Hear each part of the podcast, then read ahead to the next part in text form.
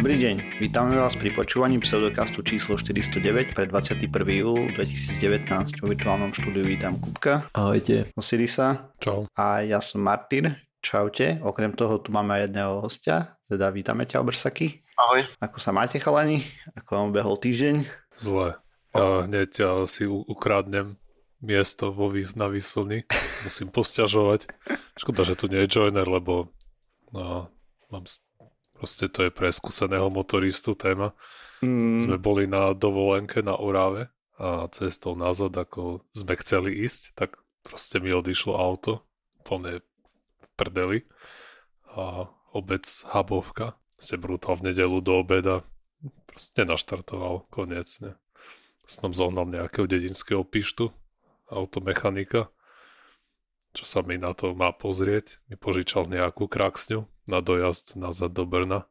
Bez klímy auto, brutál 4 hodiny sa mi tam potili niektoré komponenty.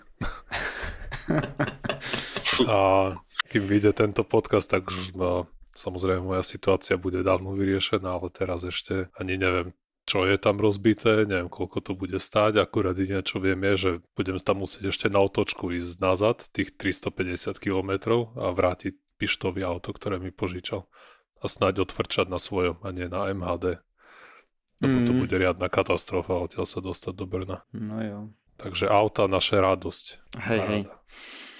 A ešte navyše palia benzín a vypúšťajú CO2, takže mal by si chodiť na bicykli. A ja. Mal by som, hej. Alebo zohnať elektromobil. Tie, pokiaľ viem, tak tie sú podstatne menej kazové. Hej. A tiež na nich môžeš chodiť medzi dvoma bodmi, kde máš stanice dobíjacie. Když sa ti pokazí elektromobil, môžeš ho dať do normálneho servisu? Pochybujem. Aspoň tak, do tých štandardných... Ak za pokazenie považuješ pichnutie gumy, tak asi hej. Tak na destičky brzdový asi by ti tam vymienili, ale ten motor nebo co tam vlastne, neviem. Neviem, či vôbec aj tie brzdové doštičky, neviem, ako je tam vymyslené brzdenie, keď tam funguje tá rekuperácia. No vlastne. Červie, neviem. Ako tie servisy, ktoré majú elektrické auta už, tak možno už aj hej, že sú tam nejakí ľudia, čo to plus minus vedia, ale väčšina si bude... na to pozerať, že čo do čerta si to tu doniesol. Asi jenom autorizovaný servis. Asi tak.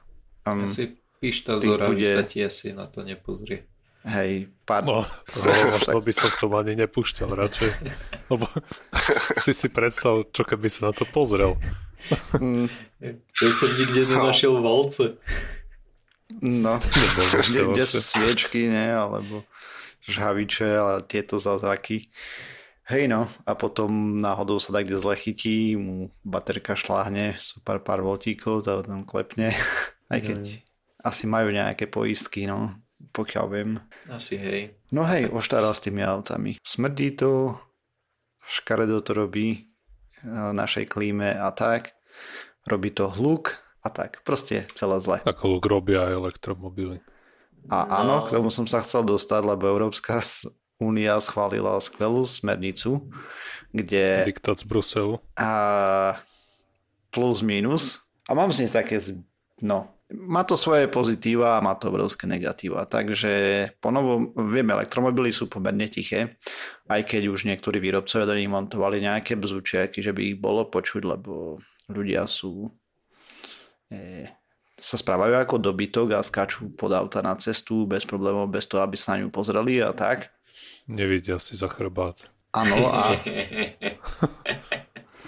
Proste Európska únia schválila, že auta pri rýchlosti do 19 km za hodinu a pri cúvaní budú vydávať upozorňovací zvuk nejaký, ktorý by mal mať nejaké špecifické parametre, aby ho proste bolo. Naklaďáky pípajú už teraz. Presne. Hej, tie pípajú už teraz, ale bavíme sa o elektrických autách a dôvod je ten, že by sme si ako spoluobčania mali uvedomiť, že pre nás to môže byť plus minus v pohode, lebo my to auto vidíme, ale keď máš ľudí, ktorí ho nevidia, tak s tým môžu mať celkom problém. To znamená, že majú zhoršené videnie a tak, hej. Takže aj kvôli tomu. A čítal som potom... zvedavý na tie masívne negatíva, ktoré si spomínal. tie masívne negatíva sú, ja som hovoril, že jedno z hlavných pozitív tých aut je, že sú tiché, hej. To znamená, že budeš môcť bývať pri ceste, nič ti tam nebude smradiť a nič ti tam nebude hučať, ale hučanie už prešlo, že už iba ten smrad. Eventuálne, aha, hej, ak by teda sme prešli. Takže hovoríš, že keď ti budú pod oknami jazdiť autá menej ako 19 km v hodine, tak ťa to pípa nebude otravovať. A z toho, čo som počúval, sa to nezdalo až také hlučné. Neviem si predstaviť, ako to bude, keď sa to všetko spojí. Hej. Takže bude hlučné, alebo nie? Odpoveď je taká, že neviem. Pointa je tá, že myslím, že to pípanie alebo húčanie tam je celkom oprávnené, lebo fakt máme ľudí, ktorí slabšie vidia alebo sú starší a tak, no takže... Však to nemusí tak rumáckať, a keď vytočíš na 5000 otáčok na auto. Proste, aby to nebolo to je úplne nehlučné. Proste, stále to bude oveľa tichšie. Ako už na tú rýchlosť 19 km za hodinu, tam už je počuť vlastne aj ten elektromotor trošku bzučať, aj keď to je úplne jemné svrkanie, hej, že je to stále tichá, valivý odpor pneumatik tiež vydáva nejaký zvuk, takže tam už je to v pohode potom. No a už keď som čítal ohľadom tej smernice, tak som si čítal aj komentáre potom k nej a na rôznych zahraničných stránkach. Netreba to robiť, ja viem, ale aj tak. A ľudia tam písali, obzvlášť nejaký pán, ktorý očividne, aspoň podľa toho, čo tvrdil o sebe, že má nejaké zrakové postihnutie, že hurá, že je to pre ňoho skvelá správa a že mali by to dať aj na elektrické skútre a bicykle hlavne, lebo že ho už aspoň trikrát nejaký cyklista skoro prešiel, že vôbec nedávajú pozor na ľudí. Že tam by takú zlú skúsenosť to teraz nemal, ale že cyklisti sú jedna katastrofa pre ňoho. Že nočná mora. To by ma nenapadlo vôbec napríklad. Takže tak ľudia, čo vidíme, absolútne. Proste doteraz som si vôbec neuvedomoval, hej, že aké je to limitujúce pre niektorých ľudí, keď nepočujú. Hej, ako je pravda, že teraz... Nevidia. Keď si ako to keď nevidia, povedal? Ale keď ani nepočujú navyše k tomu, hej, tak... Hej. Prichádzajúce vozítko. Psali tam, dokdy to má byť? Nebo kdy to má byť platný? Od ďalšieho mesiaca, alebo... tak nejako, nepoznačil som si dátum, to som chcel len tak na okraj spomenúť. Všetky novo vyrobené autá musia mať, hej. Nesťahuje sa to na tie, ktoré už jazdia po cestách. A tie, čo jazdia teraz po cestách, sú ninjovia? Tesly sú a tie nevydávajú žiaden zvuk, iba ten odpor pneumatik. Ja som myslel, že tam dali nejaký bzučiak. Nie, ale keby veľmi chceli, tak asi by vedeli dať aj... aktualizácie. Aktualizujú software a hotovo. Jak si spomínal tie bicykle, tak je pravda, že keď šoferujem, tak zvyknem byť podstatne sústredenejší na to, čo robím, ako keď sa bicyklujem. Že asi ako vodič bicykla si skôr nevšimnem nejakého chodca ako vodič auta. Tak to asi veľa ľudí má taký pocit, že keď bicykluješ, tak vlastne nie si ani poriadne účastník tej premávky. Ale si. Na v Česku prebehla aká diskusia, že či môžu povoliť cyklistom slopať, alebo nie. A povolili? Myslím, že nie. Že im nechali proste 0-0 ako šoférom. Ej, no jasne. Na Slovensku to je... Ale tak... vieš, máš plné komentáre toho, že dve pivka po dlhom vyšľape, blablá, mali byť povolené, blablá. Mám zle skúsenosti s vodičmi, lebo asi pred týždňom sme sa terigali kdesi a proste normálne klasická križovatka, stopka, hej, a správa prichádzali cyklisti. No 3 autá predo mnou ich nepustili, absolútne, pričom oni sú plným účastníkom premávky, hej, tak som tam zastal, tak možno som bol za debila, že by prešli, lebo mali prednosť. Zastavili na stopke, kto to kedy videl. Tak ako auto zastavili na stopke a potom išli ďalej, vieš. Len tí cyklisti neprešli medzi tým, lebo nestihli. Chápem, jasné. No proste celé zle. Ak cyklista má čas, ten sa nikam neponáhľa ako vodič. Cyklista, keď stojí na križovatke, tak nevytvára emisie. Oddychuje. Ešte čím dlhšie ho tam zdržíš, tým je to lepšie pre neho. Už vidím tie rozčúlené komentáre pod týmto podcastom. No, prosím ťa. No, tak prosím, komentujte, ak vás to rozčulí, tak buď na Discord alebo na YouTube, kľudne píšte a komentujte. Aj radšej na Discord, sa môžeme pohádať poriadne. No dobre. A, okay. Nedávno si moja mama robila cuketu na panvici a používala k tomu olivový olej zastudená lisovaný extra panenský. A ja som ju hneď teda napomenul, že to by nemala robiť, lebo panenský olivový olej nie je vhodný na tepelnú úpravu. Ja o tom viem kvôli tomu, že kedysi chodil taký seriál o jedle na internetoch, sa to volalo Peklo na tanieri a tam mali jednu takú epizódu, kde sa veľmi sťažoval na to, že to sa nesmie, to je zlé a teda, že olivový olej je len na studenú kuchyňu. Ale keďže mama má vytrvalo nepočúvať, tak som si povedal, že OK, tak idem sa pozrieť, že možno budem môcť hodiť nejakú vedu do ksichtu. Tak som išiel som googliť a našiel som kopu článkov o tom, ako ľudia používajú olivový olej na všetko a ešte nedostali rakovinu, že to používa celá ich rodina a ešte nedostali rakovinu, takže olivový olej je fajn. Koniec témy, Martyr, môžeš pokračovať. OK, a aká logická chyba to je? No, hej, to som sa chcel spýtať ja vás, kurni. To, že niekto, keď nedostal tú rakovinu, tak to nespôsobuje rakovinu. Tak máš tam nejaký biased sample, alebo proste si cherry picking. Hej, no.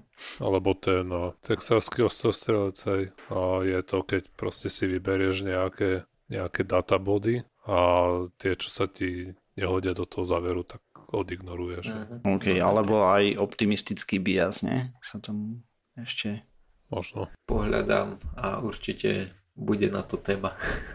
No tak to určite to sa nejak prekrýva rôzne. Ako, asi sa to dá viacerými kategóriami. Dobre, ale teda... Ale a v jednom článku som potom našiel odkaz na štúdiu, ktorá sa pozerala na kopu olejov a čo sa s nimi deje, keď sa zahrievajú. Za prvé by sme mali vedieť, čo je to tzv. Smoke point, alebo teda bod dymu po slovensky. Je to teplota, pri ktorej sa olej začne ľudovo povedané páliť, začne z neho stúpať jasne viditeľný dym. Aj smrdí to dosť, ale že vtedy fakt ten olej dymí. A toto bolo spojené s tým, že sme si mysleli, že čím je tento bod vyššie, tak tým lepšie. Že čím neskôr sa ten olej začne páliť, tak tým je to pre nás lepšie, lebo keď sa začne páliť, tak sa začne zároveň rozkladať a začnú sa v ňom tvoriť také nepekné látky. Dá sa plus sa dá povedať, že rafinované oleje majú tento bod vo všeobecnosti vyšší ako nerafinované. No. V štúdii skúmali veľa rozdielnych olejov, ale keď ja budem hovoriť, tak budem hovoriť hlavne o dvoch, a to teda tom extra panenskom olivovom a potom takom tom tradičnom slovenskom slnečnicovom rafinovanom. Počkaj, ja ešte chcem byť za blbečka. Aký je rozdiel medzi rafinovaným a nerafinovaným? Rafinovaný, pokiaľ viem, je to nejaká tepelná úprava. Neviem presne, aká konkrétna. Prevarený? No, nie som si istý. Akože nechcem kecať, vedel som, že si to mám pozrieť. Ale som si... Viem, že treba z tie olivové oleje sa líšia v tom, treba pri akej teplote sú lisované. Čiže teplota, ty viacej oleja toho vyžmykáš, ale už je z neho notený ten chuťový profil. No áno, že ten extra panenský by mal byť tým pádom zastudená lisovaný, pokiaľ viem. A pokiaľ viem, tak rafinované sú, že je to nejaká tepelná úprava. Aj ropa sa vlastne rafinuje. Ale či je to rovnaká rafinácia, neviem. Ale predpokladám, že áno. Tu tak zbežne teraz hľadám, ale to by trebalo potom sa na to lepšie pozrieť, ale v princípe pri rafinovaní by sa mali odstraniť niektoré mastné kyseliny. To by mal byť hlavný rozdiel. OK. Čiže... Takže tým pádom... Čiže treba to môže slúžiť na nejaké úpravu toho chuťového profilu. Aby si to mal vždy rovnaké. Ten chuťový profil sa určite tým zmení. Ja, ale si hovorím, keď Martin hovorí, že to odstráni nejaké tie masné kyseliny, tak asi Ešte tam ostane kvázi rovnaký zvyšok stále. Aha, asi áno. Myslím si, že hej, že oni to tak snažia sa spraviť vždy rovnaký produkt, aby to tým myslíš, hej, že aby ten olej chutil vždy rovnako. No hej, ako lebo treba z jedna z vecí, ktoré ma napadá, hej, ako som naznačil, ja neviem, o čo vôbec ide, ale treba čo keď tých masných kyselín máš rôzne množstvo v rôznych zberoch, hej, tých plodov, alebo slnečnice napríklad. Hej, chápem. A tým, že to zrafinuješ, tak ten bordel dáš preč a bez ohľadu na to, koľko tam bolo na začiatku, ti vyjde na konci nejaký homogenizovaný produkt. Rozumiem, ale neviem. Môžem sa na to pozrieť budúci týždeň. Dobre, rozprávam o tom, že čo je to rafinácia. Výborne. Dobre, super, už mám tému na budúci týždeň. Už len nezabudnúť. No dobre. A teda v štúdii robili dva rôzne pokusy. A ten prvý bol taký, že 3 litre oleja zahriali na 180 stupňov a po dobu 6 hodín a odoberali vzorky po pol hodine, hodine, 3 hodinách a 6 hodinách. A potom druhý bol taký, že na panvici zohriali 250 ml oleja na 240 stupňov, pričom odoberali vzorky pri rôznych teplotách, ako sa to zohrievalo, pri 150, 180, 210 stupňoch a na konci ešte pri 240 stupňoch. Pričom celé to zahriatie z 25 stupňov, čiže z nejakej izbovej teploty na tých 240 trvalo približne 20 minút. No a aby to teda neboli len nejaké abstraktné čísla, tak som našiel, že 120 stupňov je teplota, keď napríklad na panvici robím zeleninu, takže tam sú také približne teploty, že okolo 120, že 150 by malo byť približne teplota, keď sa niečo vypráža a že že najvyššia bežne dosiahnuteľná teplota je okolo 180 stupňov. Ako na panvici, hej? Nie len na panvici, tam do toho zahrňali aj fritézu, pričom v tej fritéze práve že okolo 150 stupňov by malo byť. A tých 180 dokonca uvádzali, že to keď sa niečo pečie, že keď to pečieš na vysokých teplotách, tak tam, že tých 180 sa dá dosiahnuť. OK, a keď v rúre nastavíš 220? Ja chápem, ale neviem. Tam len písali, že tá bežne dosiahnuteľná je tých 180, predpokladám, že to bude tým, že ja neviem, ty keď pečieš falát mesa, tak v rúre máš 220, ale reálne to meso nemá 220, hej, že má to hej. Určite, nie, lebo si ho pozri, treba, keď máš ti teplomery, hej. Američania pečú tých moriákov, hej. Tam to vyhúlia na 220, alebo neviem na koľko, ale stejne, keď máš taký veľký kus mesa v kuse, tak to musíš piesť 3 hodiny, aby si tam prepiekol dovnútra. Vo samom vnútri tú teplotu dostal na nejakých rozumných 70. Alebo keď pečieš stejky, hej, tak picháš dovnútra teplomer, nie? A kontroluješ teplotu jadra, tá by mala byť niečo cez 50 stupňov, hej, keď to robíš teraz, neviem, na medium alebo niečo také. Ako to je jedno, pointa je, že ty keď v rúre nastavíš 220, tak aby tam všetko vo vnútri, čo si tam dal, mal 220 stupňov, tak by si to tam musel mať 8 hodín pomaly. Aby bolo všetko spečené na sakmare. No jasné.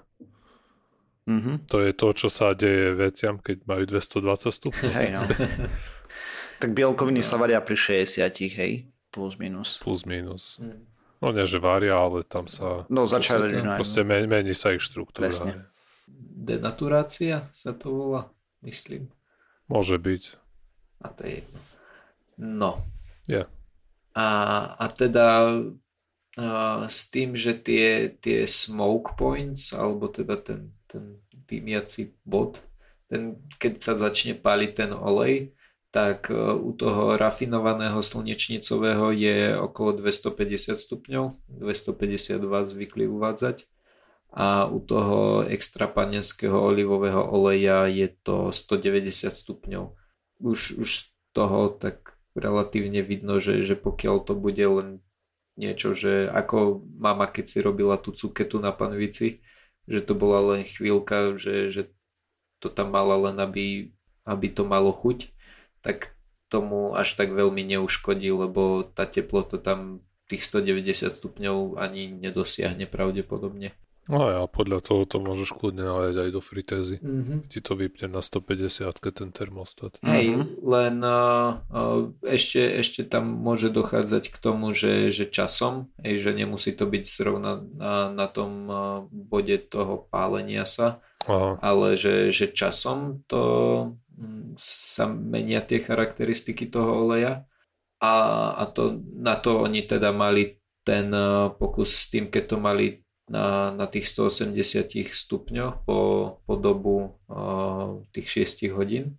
Ale teda oni merali, že ako sa mení ten bod dymu, ďalej obsah tých mastných kyselín, potom trans tukov.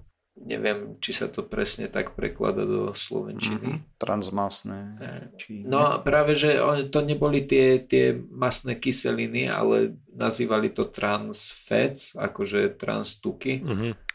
A ďalej nejakú oxidatívnu stabilitu a potom množstvo polárnych zlúčenín a ešte nejaké UV srandy, ale o tých ani nebudem hovoriť, lebo no, neviem, čo presne to má znamenať.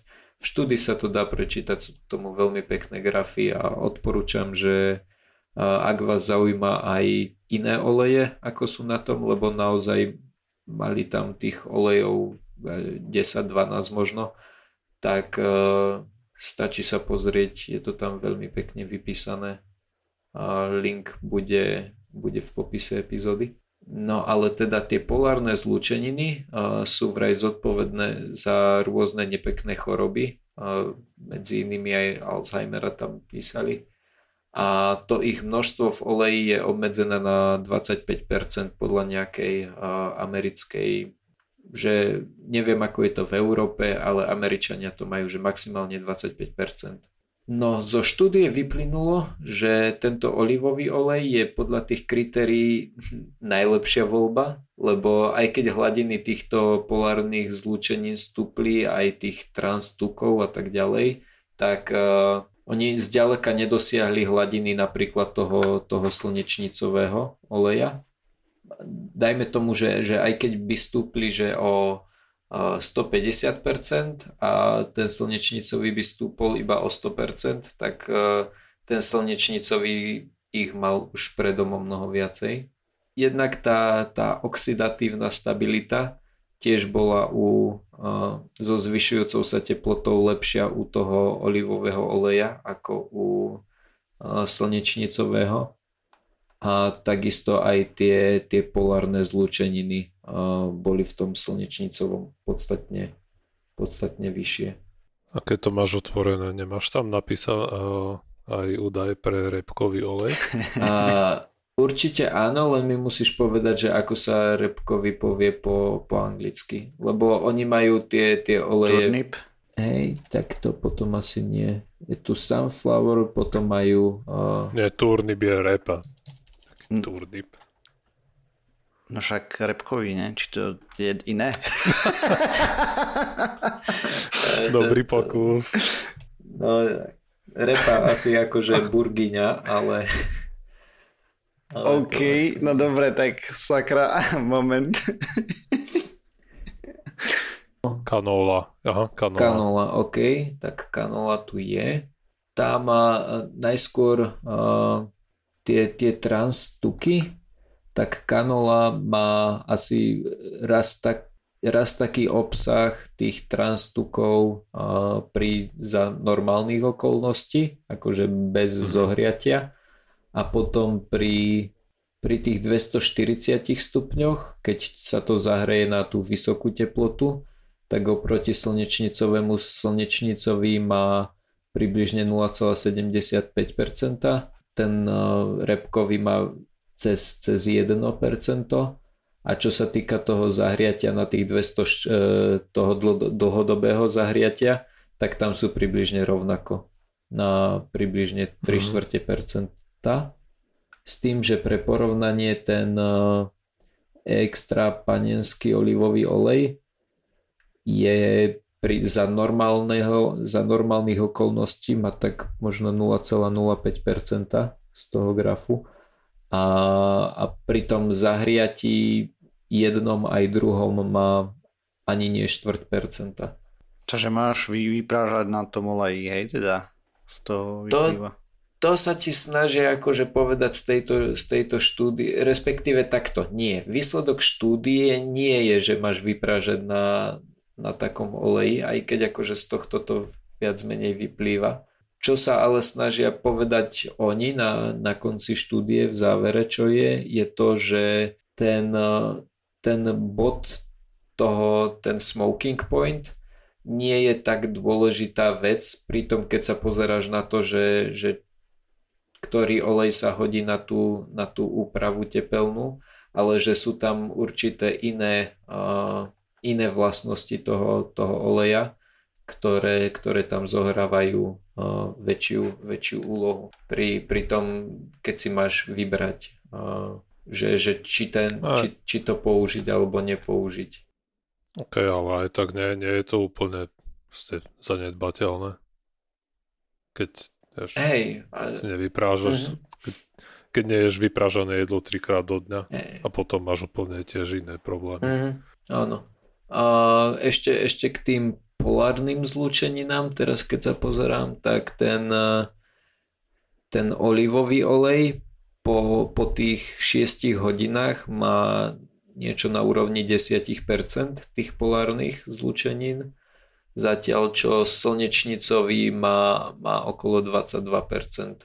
A ten kanola, čiže ten repkový má niečo okolo 18%.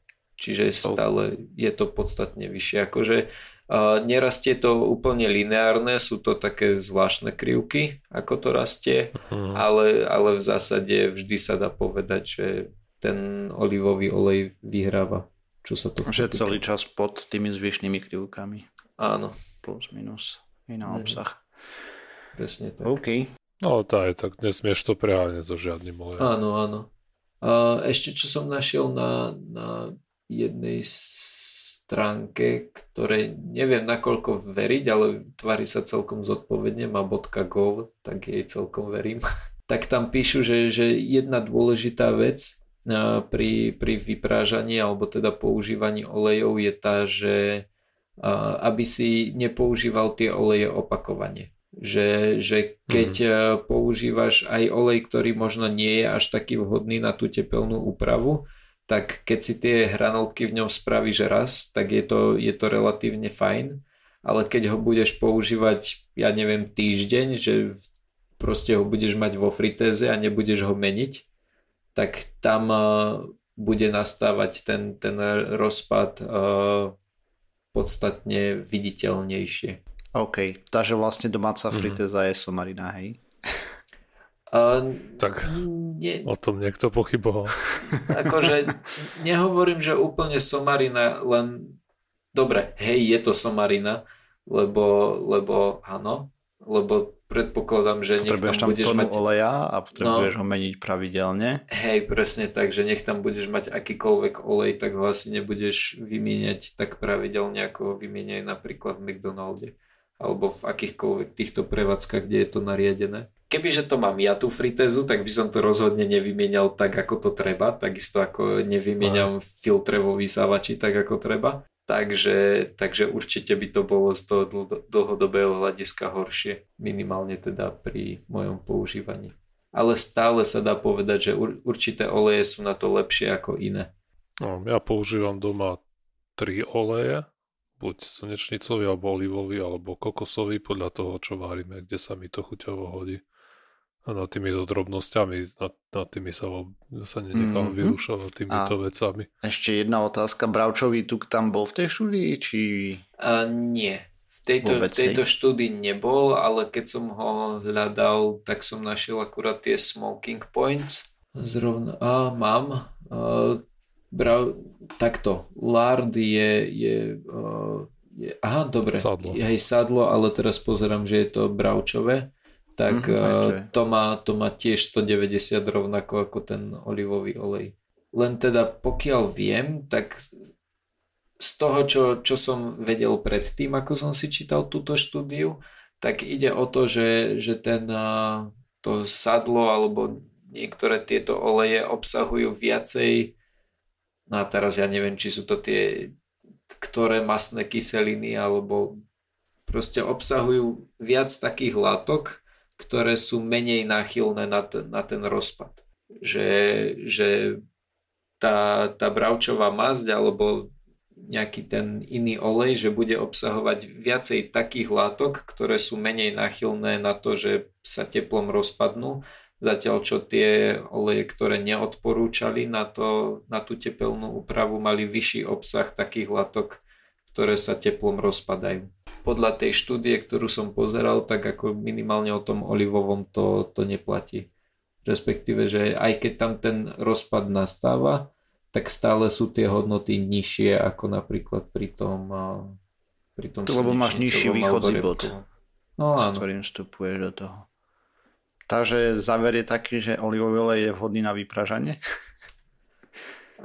Ako ja by som sa... Si myslím, že keď ti to nevadí tá chuť, tak to môžeš spraviť. Ja by som sa rád uchránil tohto vyjadrenia, ale asi ráno. Takže nevieme v preklade. Nie, proste pointa je, že tie rozdiely sú také, že keď si tom raz za týždeň, za mesiac niečo uprážiš, tak ti to môže byť ukradnuté. A máš vyberať podľa chuti. Ako keby si sa hádal, či môžeš jesť 3 alebo 4 vajíčka do týždňa.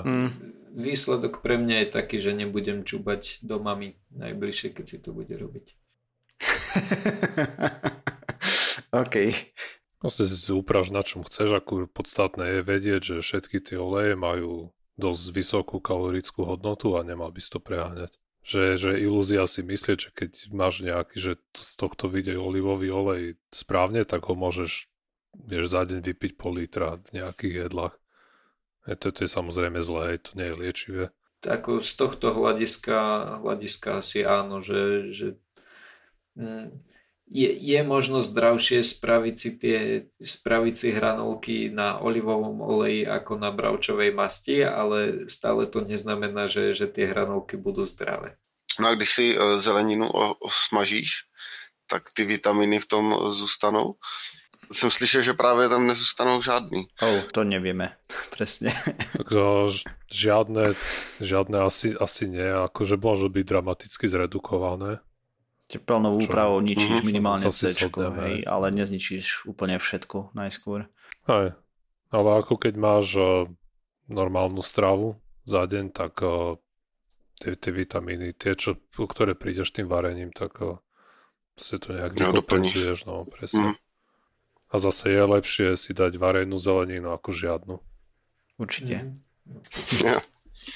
No dobre, to bola moja veľmi vyčerpávajúca téma, keď sa pozerám na čas, takže poďme ďalej. Hej, dobre. No nič, to, keď tak sa zostrihá, tak to bude na 20 minút možno.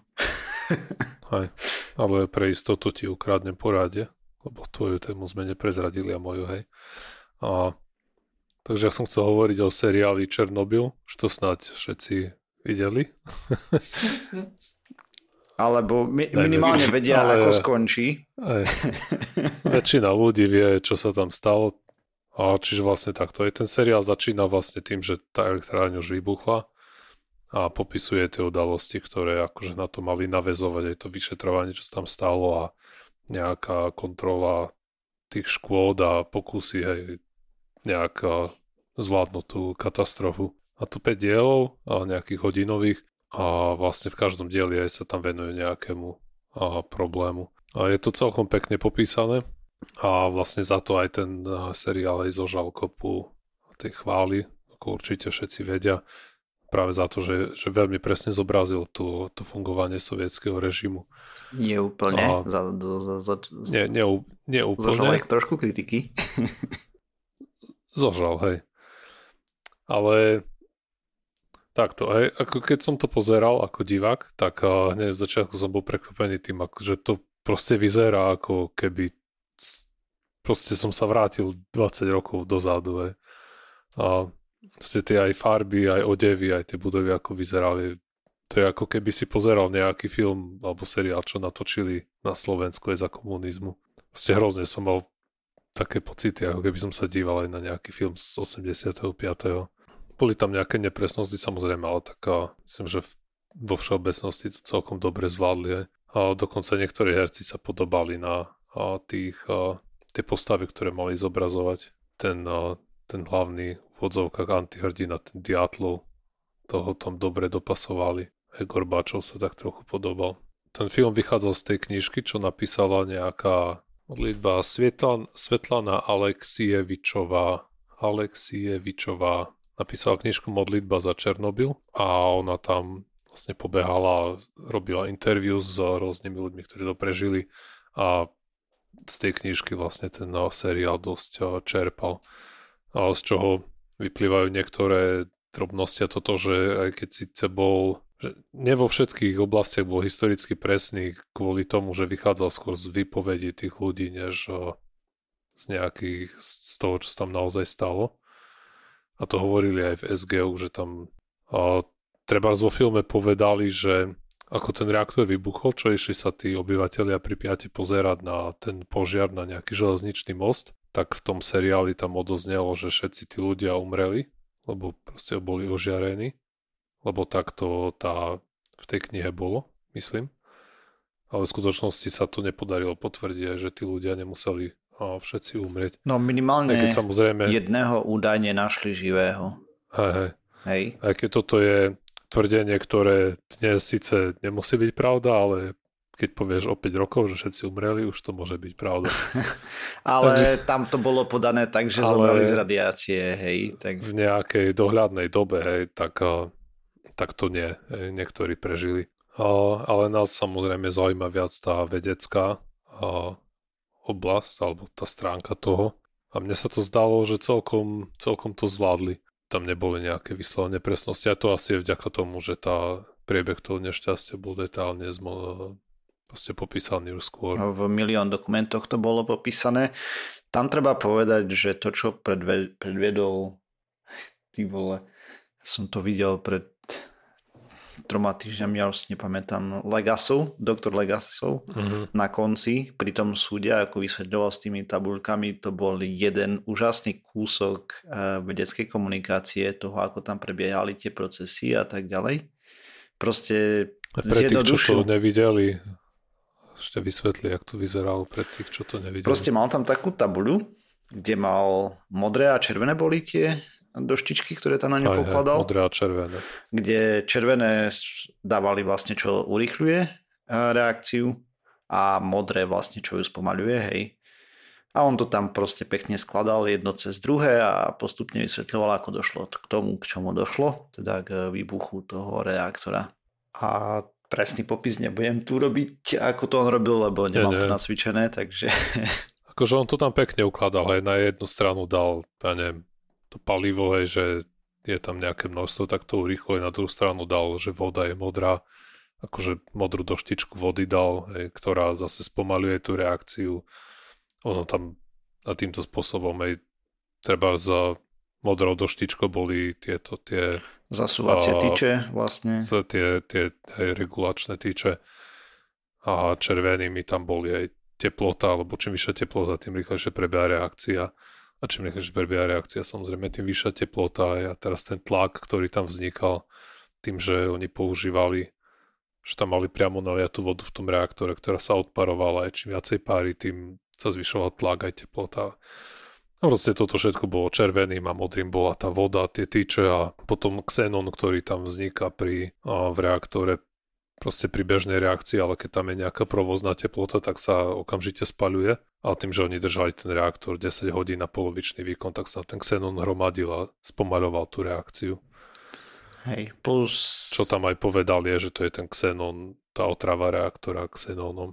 Presne. Potom to mali správne odstaviť a 24 hodín nechať stáť, aby sa ten xenón odtiaľ vyprátal.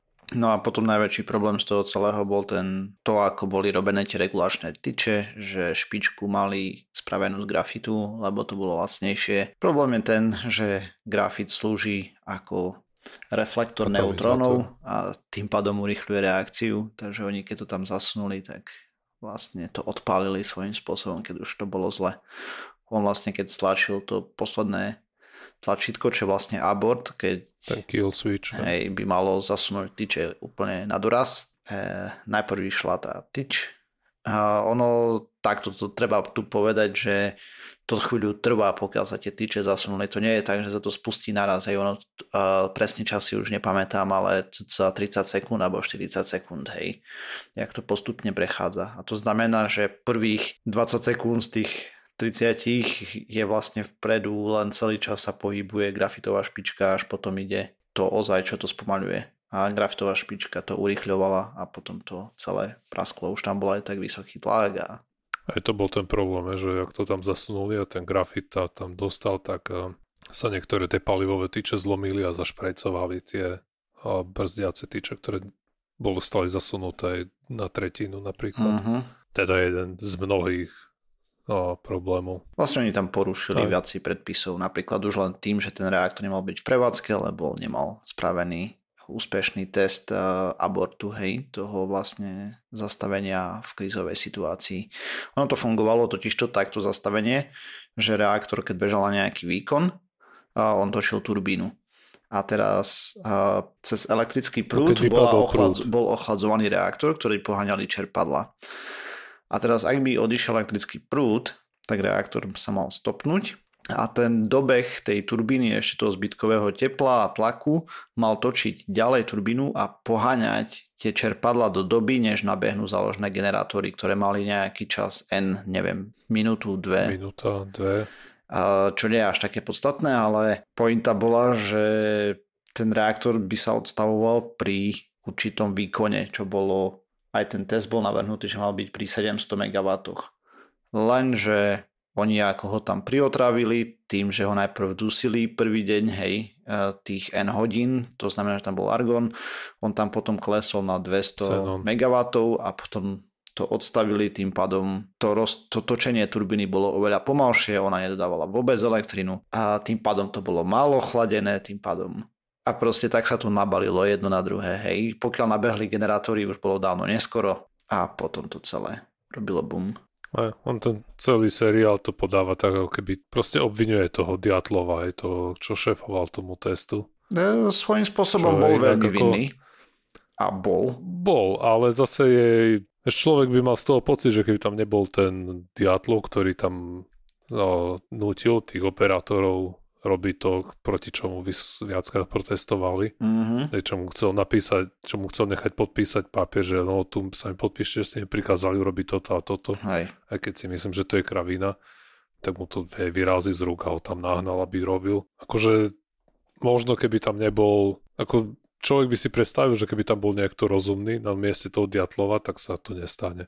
Čo môže byť aj pravda, ale to... Je otázka času, kedy by sa to stalo, možno niekde inde, vieš. Stalo by sa to niekde inde a možno mohlo by sa to stať aj keby tam bol niekto iný, pretože sa tam zbehlo toľko tých problémových vecí naraz. Ten reaktor už mal aj tú konštrukčnú vladu zabudovanú do seba inherentne. Mhm. Oni potom všetky vlastne tie reaktory modernizovali. Tam je celkom smutná dohra, lebo ten doktor Legasov, on vlastne o to žiadal, nejaké to vystúpenie tam bolo, nechcem to tu celé vyspojľovať, ale neudialo by sa nič nebyť toho, že chlapík sa vlastne obesil, hej, čo je vlastne ukázané hneď na začiatku, hej, to je prvá scéna plus minus celého filmu, teda z celej série. Ale celý ten súdny proces, hej, to bola, ako veľa vecí tam je po Hollywoodčených, hej. Mm-hmm. Prosto ako sme hovorili už aj skôr, tá vedkyňa Bieloruska, tá... No tak napríklad tam bolo také nepresnosti historické, hej, že z Ukrajiny vedkyňa im povedala, že majú únik, čo reálne... No to je jedno. Myslím, že Švédi boli prví, hej, alebo Nóri. No neviem, proste určite to nedošlo zo Sovietskeho zväzu, došlo to zo západu. Ale tu, akože ja... mohli to kľudne detekovať, ale nemyslím, ako v seriáli to je podané tak, že tá proste sedí v Minsku niekde a sa pozrie tam na jeden papier a hneď je jasné, že vybuchol Černobyl, kdežto ľudia, ktorí tam boli na tom mieste nešťastia, tým trvalo niekoľko hodín, kým zistili, čo sa stalo. Čiže tá tetka tam plní nejakú funkciu hollywoodského aj hrdinu, ktorý všetko vie, nikdy sa nemýli, alebo akože oni to tam dávajú, že supluje prácu niekoľkých hromady vedeckých pracovníkov, hej, že je stvrknuté do jednej osoby, ale aj tak ako to je, si myslím, že tí ľudia, ktorí boli na tom mieste, tak tým bolo veľa skôr jasné, čo sa tam deje, než niekomu v Mínsku došlo pozrieť sa na jeden papier. Hej no. Alebo tiež, že ju zatknú a potom ten sa za ňu prihovorí, ten Legasov, a na ďalší deň už ju pustia do zasedačky na poradu s Gorbačovom. To by sa samozrejme nikdy nemohlo stať. Takisto by sa nemohlo stať, že ten Legasov nemal šajnu o tom, ako funguje komunistický režim a pritom mal vlastné laboratórium, hej, proste. Aj už takých vecí tam bolo viac. Ako niektoré boli dobré, treba, ako ten detko na začiatku im zakázal cold stream, všetky telefóny im nakázal. To bolo nikomu. Presné. Akože tam bola tá demonštrácia toho režimu celkom dobré aj zvládnutá. Ale niekde to bolo po hollywoodčené. Proste ako si oni predstavujú aparáčikov, kdežto v skutočnosti to až tak to trochu inak vyzeralo. Ako neviem, mne toto prídu ako relatívne drobné výhrady, lebo ten seriál sa ako celkovo sa mi veľmi páčil. Bolo to veľmi dobre zvládnuté. Dosť presný. Ako dá sa z toho pochopiť, a čo sa nevyzná, tak pochopiť, čo sa tam stálo presne. Herecké výkony sa mi veľmi páčili, všetci tam boli dobrí. Až na niektoré, tie veci, ktoré by sa v reáli nestali aj. Tak ale zase, keby to robili, ako fungoval ten režim, tak by to asi unudili tých ľudí úplne, hej. Je to, samozrejme, seriál, čiže musí to byť napínavé. Nie je to dokument, treba si uvedomiť. Divácky atraktívny. A napriek tomu, že to nie je dokument, tak to, čo tam predviedli, ako analyzoval ten Legasov, to, ako vybuchol ten Černobyl, a k tomu, tak bol veľmi, veľmi dobrý technický a vedecky zvládnutý popis celej udalosti. Boli tam niektoré veci. Bolo tam veľa vecí, na ktoré normálne ten človek nemyslí, treba z tí baníci, čo to tam kopali, tak museli podkopať ten reaktor. Hej. Ale napríklad z toho, čo aj na Wiki písali a podobne, je, že to zariadenie tam nakoniec nikdy nenainštalovali. Netrebalo, pre ktoré to kopali. Alebo tí vojaci, čo museli tam prechádza celé to územie a strieľa všetky zvieratá za radom. Tam tiež odohralo. To sa odohralo a to bola krásna ukážka toho, ako tam dehumanizovali tých ľudí, hej, keď vlastne chlapík, ten študent tam prišiel doslova, hej, a oni to museli robiť, no. Aj to nám aj hovoril ten sprievodca, keď sme boli v tom Černobyli, že tí likvidátori to boli väčšinou proste jednoduchí nejakí chlapci, aj ktorí 18-20 roční, čo pomaly nevedeli ani čítať, písať, tak ich tam zverbovali za 5 kopejok a ich tam nechali robiť tie najťažšie práce. Akože proste armáda povedala, tak tam museli ísť. Aj tí, čo odpratávali ten bordel zo strechy, aj. Inak toto čo im tam dali, ako mali výjsť na tú strechu a odprátať ten grafit, alebo ten bordel, ktorý tam vzniklo po výbuchu. Najprv skúšali používať stroje, lenže tam bolo toľko radiácie, že sa nedali, že proste sa kazili tie stroje okamžite. Tak tam museli nahnať ľudí a každý človek tam mohol na tej streche stráviť len 90 sekúnd. Taká tam bola silná radiácia. Ja som to stopoval potom vo filme, ako dlho boli na tej streche, a bolo to takmer presne 90 sekúnd. Dobre. A ešte tá stena je umocnená tým, že proste tam sledujú jedného, akože to likvidátora. A presne tam vidíš, ako tam bojuje s tým odevom, čo mal na sebe, nejaký nemotorný, teraz mal tú masku, čiže nevidel bod nohy, tam spadol, som to noha niekde zaklesnila. Takže som pozeral tak normálne stres, že to bola dobrá scéna. Ako veľa dobrých scén tam bolo, seriál je skvelý. Sú tam nejaké maličké nepresnosti, napríklad u tých baníkov, alebo čo tam ešte také bolo, tí potapači. Mimochodom, to boli veľkí hrdinovia z môjho pohľadu, lebo nebyť nich, tak to mohlo dopadnúť oveľa horšie. A oni odčerpali vlastne tú vodu, ktorá bola pod reaktorom, a keď vyšli vonku, všetci traja žili dlhú dobu. Vypovedal, lebo V seriáli bolo, že im tam tlieskali a tak a oni ako tí... A že im dali vodku hneď. Hej, a normálne to bolo tak, že proste nikto im netlieskal ani nič. Normálna robota, hej, akože čo? Aj v tom seriále aj bolo, že ten Soláš Čerbina, ten aparáčik, čo tam prišiel šoferovať, tak on tam mal nejaký príhovor pred tými robotníkmi a oni sa tam prihlásili ako traja dobrovoľníci, že sa podujmú na tú nebezpečnú úlohu, ale pri tom skutočnosti aj to neboli dobrovoľníci, ako hovoríš, oni proste robili svoju robotu a myslím, že ešte buď žijú všetci, alebo dvaja ešte stále. A čo aj hovorili, že tej vody tam nebolo toľko, ako oni ukazovali v seriáli. To asi tiež. Sa mi zdá, že ten chlapík hovoril, že sa najviac, že po kolena sa tam brodili a v tom seriáli, neviem, či sa aj potápali. Tam sa potápali. No jo. Že to tak to nebolo. Ale zase je to dramatizácia. No. Dramatizácia by to bolo lepšie na pozeranie a stalo to za to. Dobre sa to pozeralo. Dobre, tak hlavná pointa toho je to, hej, ako fungoval ten sprostý režim. Hej, no a napríklad ja som pozeral jedného Rusáka v YouTube, on sa narodil v 1971, myslím, alebo tak nejak tam hovoril, proste mal nejakých 14 až 16 rokov, keď ten Černobyl buchol, presný dátum si nepamätám, ale niekde okolo 1970-71 sa narodil. Pointa je, že on rozprával, že vôbec nezobrazili ten režim až tak zle, jak mohli, hej, lebo aby bolo jasné, ruská televízia je odutá.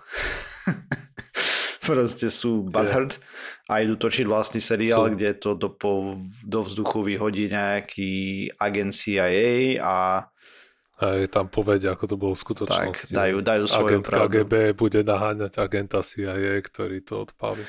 No, ale ten Rus, ktorý tam žil v tom režime pekných pár rokov, hej, tak rozprával, že oni sa nedozvedeli nič, hej, zo správ. Proste v štátnom rozhlase a podobne púšťali vážnu hudbu a to bolo všetko, čo oni vedeli. Rôzne reči a tieto sa šírili potom cez rádio amatérske, hej, a tak zo zahraničia a tak sa dozvedali o tom, že čo sa vlastne stalo, najprv tí, ktorí rozumeli a potom postupne ďalej. A ďalšia vec je, že poberne ruská strana vôbec nerobila si žiadny záznam o tom, že koľko ľudí následne umieralo na rakovinu, hej, pričom medzinárodne bolo nejako zmonitorované, že bol zvýšený počet úmrtí na rakovinu štítnej žľazy a tá bola čiste spôsobená jodom 131, ktorá sa ukladá vlastne v štítnej žľaze. Potom tam tým alfa žiarením vlastne na mäkké tkanivo spôsobuje. Čo sa dalo predísť práve tým, že by im podali tie jodové pilulky. Proste. Aby sa im do štítnej žľazy ukladal ten dobrý jod v úvodzovkách a nie ten radioaktívny. Proste keď má človek dobrý jod v sebe, tak ten radioaktívny sa nemá kde uložiť a ho vyčúra, hej. Hej. Tá neúcta režimu voči jeho vlastným ľuďom, ktoré to tam zachraňovali, je priam šokujúca. Ale nie prekvapivá. A hej, taká doba bola. Dobre, a dopracovali sme sa na záver pseudokastu. Počkaj, ja som ešte chcel prečítať e-mail. Á, ok. A on bol taký kratučký. Daj, hej. A nám písal Ľubo Ľ. Píše, že čaute chalani, dnes prišiel priateľke balíček z nejakou kozmetikou, ktorú si objednala. Všetko bolo v poriadku až na jednu vec. Dostal k zasielke darček homeopatickú zubnú pastu. A Ľubo priložil fotky tej zubnej pasty a naozaj je neviem presne, čo v tom je. Ale píšu tam, že zubná pasta blabla, ktorú nebudeme ju spomínať. Z grapefruitovou prichuťou je prírodný produkt vytvorený pre ľudí, ktorí uprednostňujú naturálny spôsob života. Neobsahuje mentol, fluorid, zdraviu škodlivé farbivá sladidla a obsahuje xylitol, prírodná zložka, ktorá chráni zuby pred zubným kazom a tvorbou zubného povlaku s pravou prírodnou grapefruitovou aromou, hodné pri homeopatickej liečbe. OK. Takže parádna. Neviem, čo je zle na mete. Ja som si vždy myslel, že meta je mentol. Tiež prírodná a nie je zdraviu závadná. Hej, mentol spomínal, nie metu. Hej, ale na druhej fotke, čo je tam, v angličtine, tak píšu, že mint free. To je tiež, myslím, akože... Ale to je mentol. Úplne jedno, hej, akože presne, mentol je tiež predsa akože prírodná nejaká látka, ktorá sa vyskytuje niekde. Proste natural fallacy, teda prírodné je dobré, vieš, proste nezmysel. Ale... A ja myslím, že tam nie je, ale vidno to zloženie. Počkaj, sa ešte raz otvorím. Lebo on nám odfotil ten slovenský. Počkaj, tu je glycerín. nová s ksilitom, prírodná zložka, ktorá chráni zuby, xantánová guma, neškodný stabilizátor prírodných polysacharidov, glycerín, rastlinný. Ja nechcem byť zlý. Rastlinný glycerín, to je všetko. To sú sama chémia. Čo tam vidí. OK. A xylitol je nejaký cukrový alkohol, ktorý sa používa ako náhrada cukru údajne. Nejaké sladidlo, nie? Náhradné. Mhm. Lebo to, že to je alkohol, aj to znamená len, že to má, že tá molekula má tú OH skupinu, aj to nie je, že sa z toho pije človek. Si tam nemyslí ako slopanica, ale ako kategória látok, jak sú alkoholy. OK. A je to konina, ale na druhej strane je aj dôležité povedať, že to ako zubnú pastu človek používa, to nie je až také dôležité, lebo pri prevencii zubného kazu je najdôležitejšie to mechanické očistenie zubov, zubnou pestkou. A tá zubná pasta, akože ok, nemal by si vypláchnuť ústa, pomyť ti zubov, aby sa ti ten flór strebal do skloviny, takže toto je jasná nevýhoda tohto nezmyslu, ale nie je to až úplne... Ale to si môže rovnako dobre dať, ja neviem, na zubnú pastu nejakú jahodu, alebo čo, môže si s tým umyť zuby. Mm-hmm. A k tomu xylitolu ináč... Na Wiki teda píšu, nie, že sme to mali nejakú naštudovanú, lebo to robíme ad hoc, ale vyzerá to tak, že boli na to robené nejaké klinické testy a nenašlo sa žiadne odôvodnenie používať xylitol voči napríklad Floridu v zubných pastách. Avšak niektoré z tých štúdií ukazovali, že keď boli žuvačky sladené xylitolom alebo iným umelým sladidlom, napríklad sorbitol, tak deti mali menšiu šancu, že budú mať zubný kas. Ako oproti tomu, keď žúvali žúvačky sladené normálnym cukrom. To je naozaj nečakané. Akože, no ale keďže je to homeopatikum, tak to xylitolu bude 10 na minus 75 molekul. To nevieš, že... Ja viem, že si robím. No dobre, takže... A ešte počkaj, čo na ešte Ľubo potom písal, že počúval nás už asi rok. Všetky časti počul 2 až 3 krát. A počúval stále dookola. Toto je posluchač, z ktorého by si všetci mali brať príklad. Ďakujeme veľmi pekne. A PS2 trošku ma však mrzí, že sa časti o kúsok skratili, ale väčšine to asi takto vyhovuje, takže určite touto časťou sme ťa potešili. Pozerám teraz, že máme nahratých skoro 1,5 hodiny. Kto vie, koľko toho vyjde na konci po zostrihaní. Ale asi to bude dlhšie ako minulý diel. Malo by. A ešte píše, že je škoda, že občas nezaskočia niekto zo starej partie, no a samozrejme Joiner. A držím palce, chalani, Ľubo. OK, tak díky. A myslím, že Hoki plánuje sa zastaviť, ale plánuje to už, ja neviem, niekoľko mesiacov. Aj Vicky plánovala, ne? Či dačo také? Aj Vicky plánovala, Ferry neviem. Toho by sme tu... Kto, neviem. Či počkaj, ne Vicky dočeta. Aj plánovala. Avatar neviem, ani s ním som už sa dlho nebavil. Ten ani na Discorde nie je, takže neviem. No jo. Uvidíme. Možno v časti 500 urobíme nejak. Skúsime. Nesľubujeme, že sa to podarí, lebo je to komplikované. Ja, kľudne môžeme čas 500 poslať ešte 2 roky. To sa ešte zmení veci. Dobre. OK, a tým pádom sme sa dopracovali na záver pseudokastu číslo 409. 410 by mala výjsť o týždeň 28. júla. Tak nie, toto bolo pre 21. Tak by malo byť.